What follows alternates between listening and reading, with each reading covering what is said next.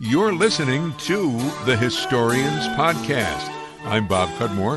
A pleasure to welcome Tara Norman. How you doing, Tara? That's fine, sir. Thank you. We're going to talk with Tara Norman about her first book, and it's to me such a fascinating topic. I want to get right into it and hope to have some time uh, toward the end to find out how she uh, got involved in this. Tara Norman, Tara Hime Norman, is uh, author of the book The Vindication of Lewis M. Roach, published by Dorrance, uh, and it was published uh, this year, uh, 2016. It is the story of a, of a real crime that occurred in Montgomery County, New York, uh, on a farm in the town of, of Palatine, uh, way back in 1913. And Tara, in writing this book, uh, comes to the conclusion that the crime was heinous, but that the uh, prosecution, successful prosecution of a suspect, was heinous, and that he was wrongly put to death. That man being Lewis Roach. Uh, could you s- start us off uh, with our our journey to this uh, long ago time? Um, what what happened? What was the uh, the scene of the crime at the home of John Barrett?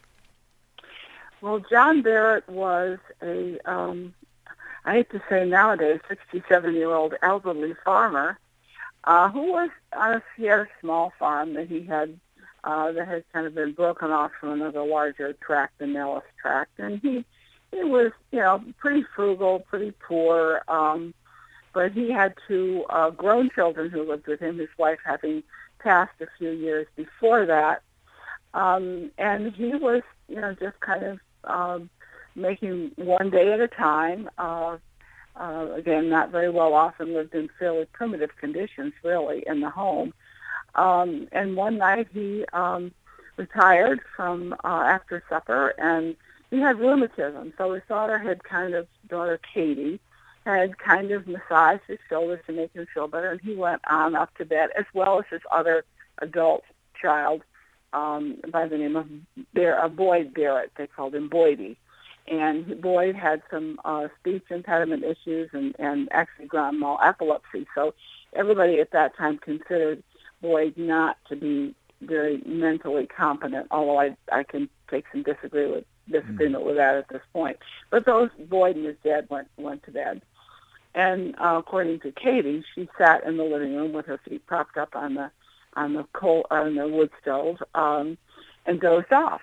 And the next time she heard anything, somebody had hit her over the head. Well, um, as the, as it progressed, of course, John Barrett was shot. John Barrett, Barrett was bludgeoned to death, and um, um, it, it was it was a terribly heinous crime. Uh, all the while, Boyd standing um, maybe at the top of the stairs, we don't know, uh, listening to all this, but not coming down mm-hmm. and, until whoever committed the crime had left, and then he went down and helped his sister. And by then, of course, they they even the, perpetrator even turned over a wood stove, so they couldn't even get into where their father was. They had to go all the way around the house and into the kitchen. And of course, the person who committed the crime also tried to set the house on fire.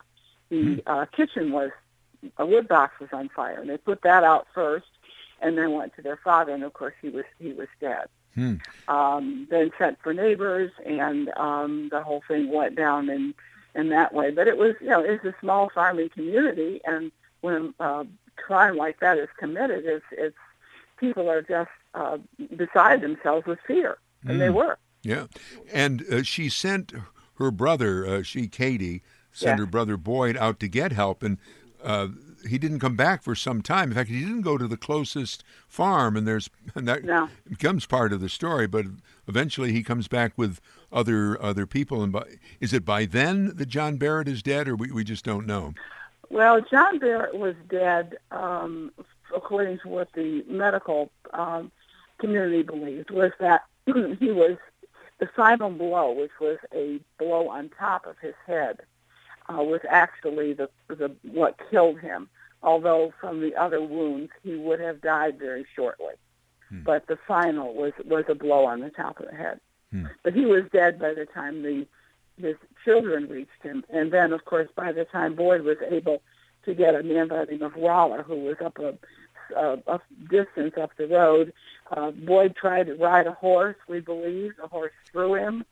Um, he, it took him about 30 minutes to grab the horse and, and get the Rollers to hear him as he, uh, because he couldn't go up to the porch. He was holding on the horse, I guess. Um, but they finally got to the house. And again, not in much of a hurry because Boyd had a, a speech problem and the Rollers didn't understand. They thought he said John Barrett was sick. And mm. so hmm. they took time to catch the horse, get down back to the to Barrett place, put the horse away, and they finally came into the scene, um, which was pretty gruesome. Mm. And the, the, even though they came kind of late, the people got there. I gathered from your uh, book before the cops, or I mean, and the cops oh, in this case yes. being the sheriff. Mm-hmm.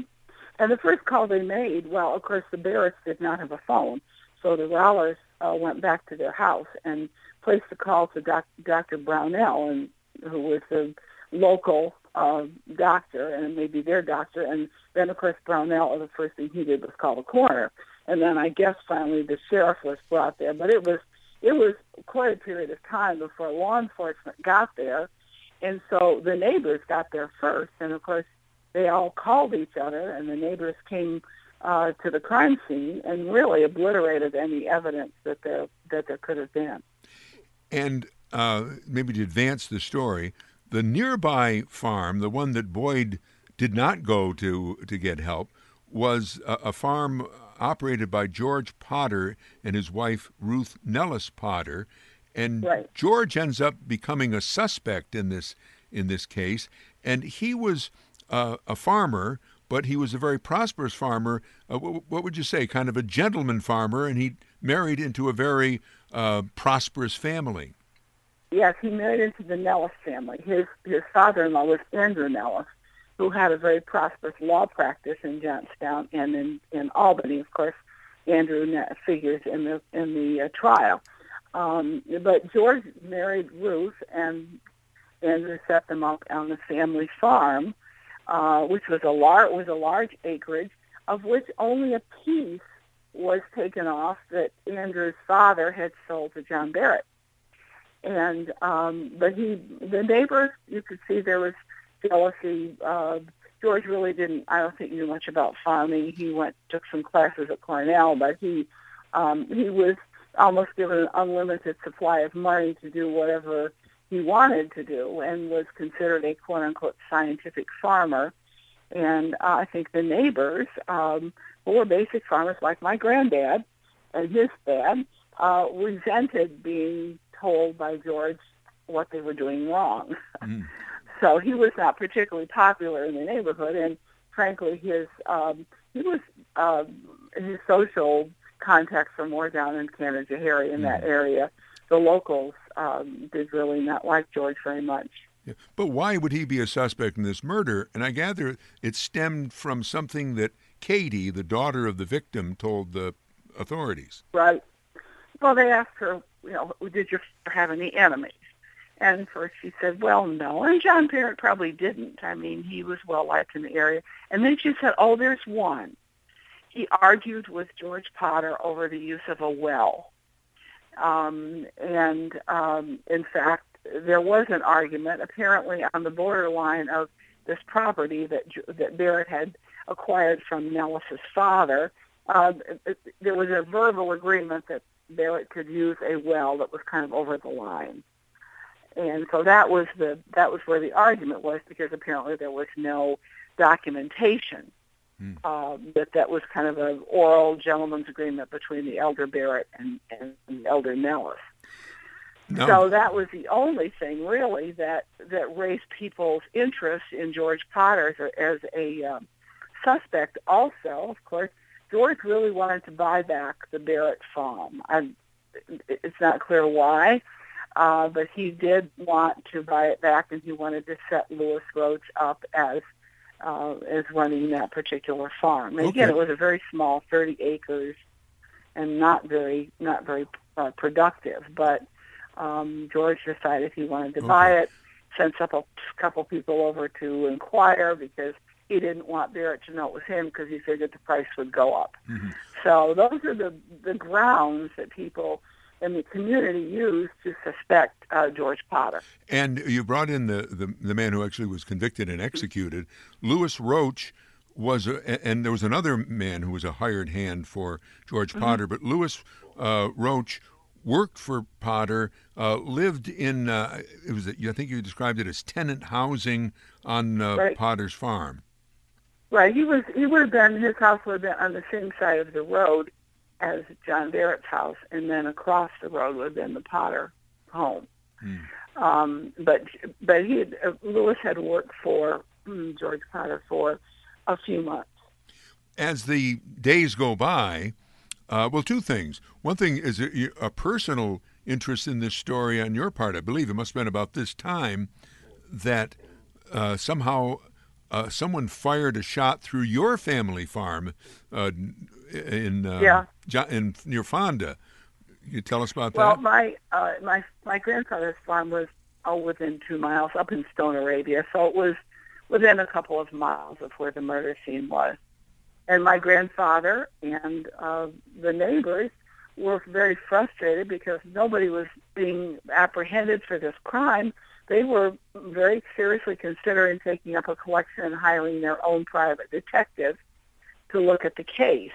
And there was someone in the area who I think the book pretty much indicates, excuse me, that um, this person was out shooting through the windows of the neighborhood just to convince them that that murder, murderer was still out there.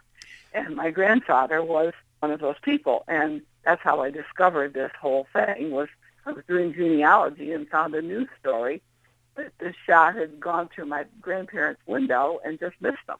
Wow. And egging on the authorities in their, their pursuit of George uh, Potter and uh, Lewis Roach was uh, an individual named Van Wee. Uh, mm-hmm. And that's, well, what, what, why did he want to uh, prosecute Potter and, by well, extension, uh, Roach? I think Earl Van Wee um, had some sort of a real hatred of George Potter. Earl was raised on an adjacent farm, and again, the Van Wee family is, is well known and uh, long-standing in that community. And I, it, it seemed to me that Earl was looking for recognition. There was going to be a reward, um, and he he just wanted to nail Potter and um, I honestly believe that, that Earl knew really who killed John Barrett, and he knew it wasn't Potter, and he knew it wasn't Lewis Roach, but he thought he could get to Potter because he felt Lewis was weak, and they could they could accuse Lewis and browbeat Lewis, and then he would um, he would implicate Potter, and then they could run with it. I, I really think that was their strategy. Well, this fascinating tale continues in just a moment on the podcast. uh, Tara Norman, our guest, her book, The Vindication of Lewis M. Roach. Just want to mention a word about our GoFundMe campaign to support the Historians podcast. We're raising funds. Our goal for the year is $2,500. We're of some hundreds of dollars short of that goal and would appreciate a donation of of any size, you can uh, donate by going to gofundme.com forward slash historians 2016. Or if you'd uh, rather send a donation by mail, you can make the check out to me, Bob Cudmore. Send it to 125 Horseman Drive, Scotia, New York 12302. Now back to Tara Norman, the author of The Vindication of Lewis M. Roach, the story of a hired hand who ultimately was convicted and executed for a murder uh, that uh, Tara Norman, Norman says he never committed. Um, eventually, the authorities arrest or, or, they start questioning Roach, and uh, you have raised real concerns about how he was questioned. Sounds like a from the description a very a brutal uh, kind of questioning, and mm-hmm. um, eventually he confesses. In fact, he confesses twice. Uh, what what, he, right. what what happened there? Well, he um, he was apprehended. Now, what Van Wee, who became a special deputy, by the way, uh, had a subpoena for him that they had convinced the coroner to issue. Um, so, but he told Lewis he was under arrest. So it was a subpoena masquerading as a warrant, really. And um, so Lewis was taken to the coroner's office and told, in essence, that if you confess and you give us George Potter, we will keep you out of the electric chair. That was the bargain he was given, uh, which, you know, one would indicate was a form of immunity. Mm-hmm. Um, so um, Van Wee, from the, again, the very sketchy, messed up crime scene, which I go into in the book, had constructed this scenario. And so I believe that Lewis was dictated a, um, a confession, which he signed, and then later on dictated another confession. The first confession did not implicate Potter, but the second confession did. Huh. And when you read the second confession, of course, there were abs- it, it, there were so many conflicts and and um, it, it, it was so many impossible things in that confession that physically couldn't have even happened. Um, but Lewis believed that in order for him to ever see his family, his wife was expecting their second child, and he would he would go to the electric chair unless he unless he signed these confessions. Huh. So, so, he did, okay. and this this interrogation was over several hours. Yep. And, um, that he was pretty much captive at the coroner's office. Okay, the the minutes are ticking by here. I just want to make sure we get the okay. the, the basics of the story in. Uh, so Lewis Roach is in custody. Eventually, they arrest George Potter.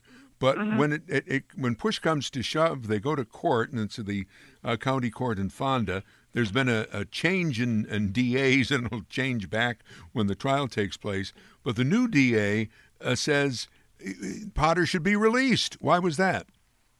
Well, because I think in the interim, the one between when Potter was picked up and the actual arraignment, um, Andrew Nellis, who was his father-in-law and an attorney, wanted to examine under oath Lewis Roach, and Lewis was going to was going to um, disavow those two confessions under oath.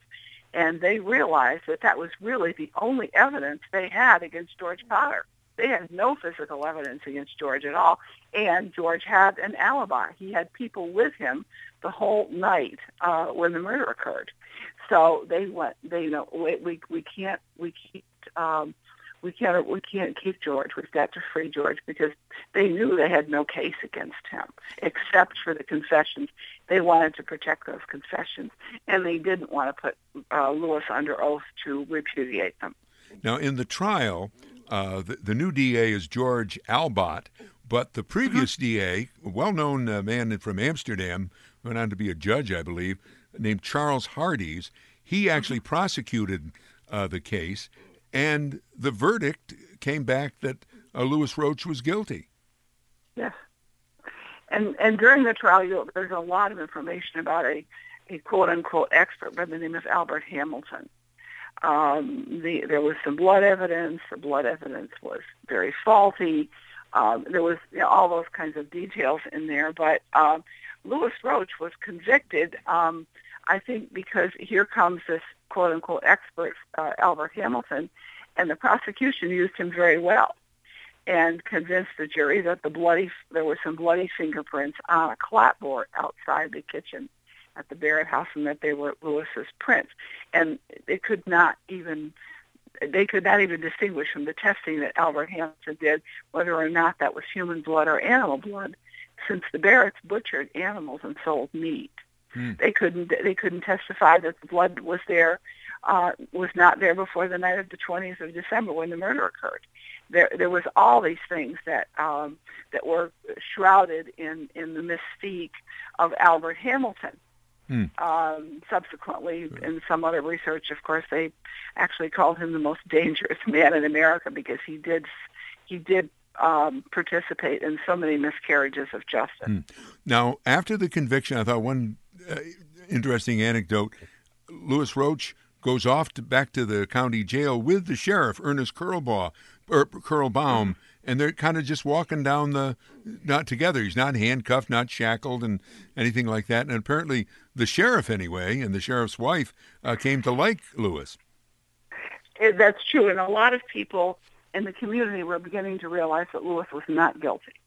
Um, but the the wheels of, of, if you want to call it justice, had, had continued, and uh, if you if you look at the prosecution, how they they had a suspect, they had to solve this case, and they solved it, and yet Lewis Roach was collateral damage. Hmm. And um, it, it's subsequent to that, uh, some of the other research I did really, really shows that Lewis could not have had anything to do with this, and that he was just a scapegoat they wanted to solve the crime. They solved the crime, and the people who knew sadly let an innocent man go to his death. Hmm. And there's there's the crux of it.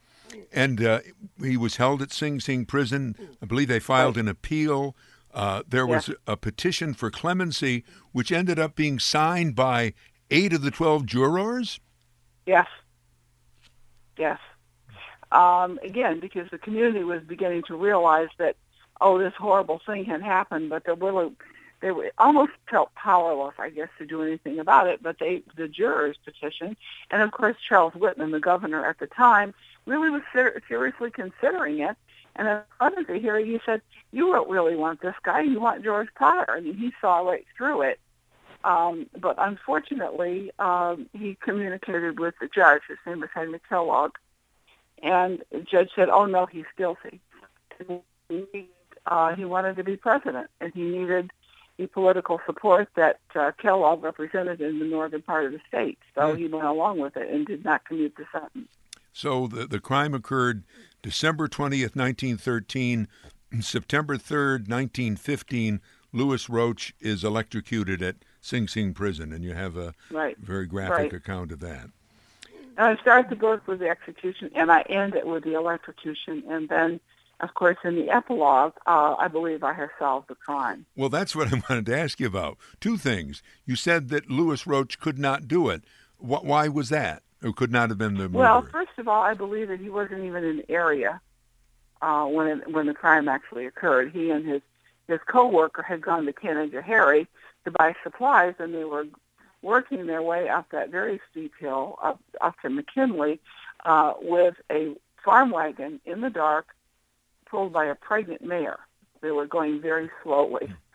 And um, he uh, he went into his house. His wife testified that he had not left the house since he was dropped off.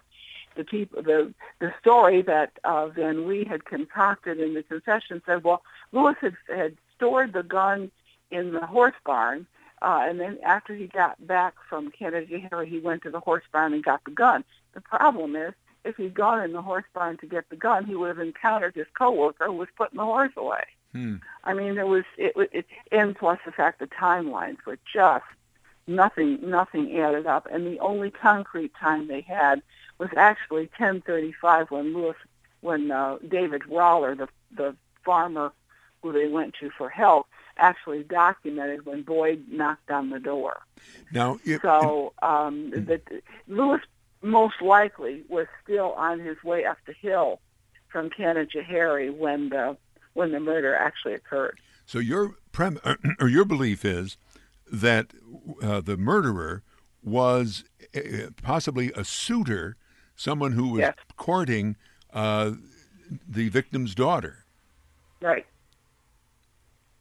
And um, I, I, after having looked at, and there was just one piece of the trial transcript that said Katie was going to put out a reward because she was looking for someone.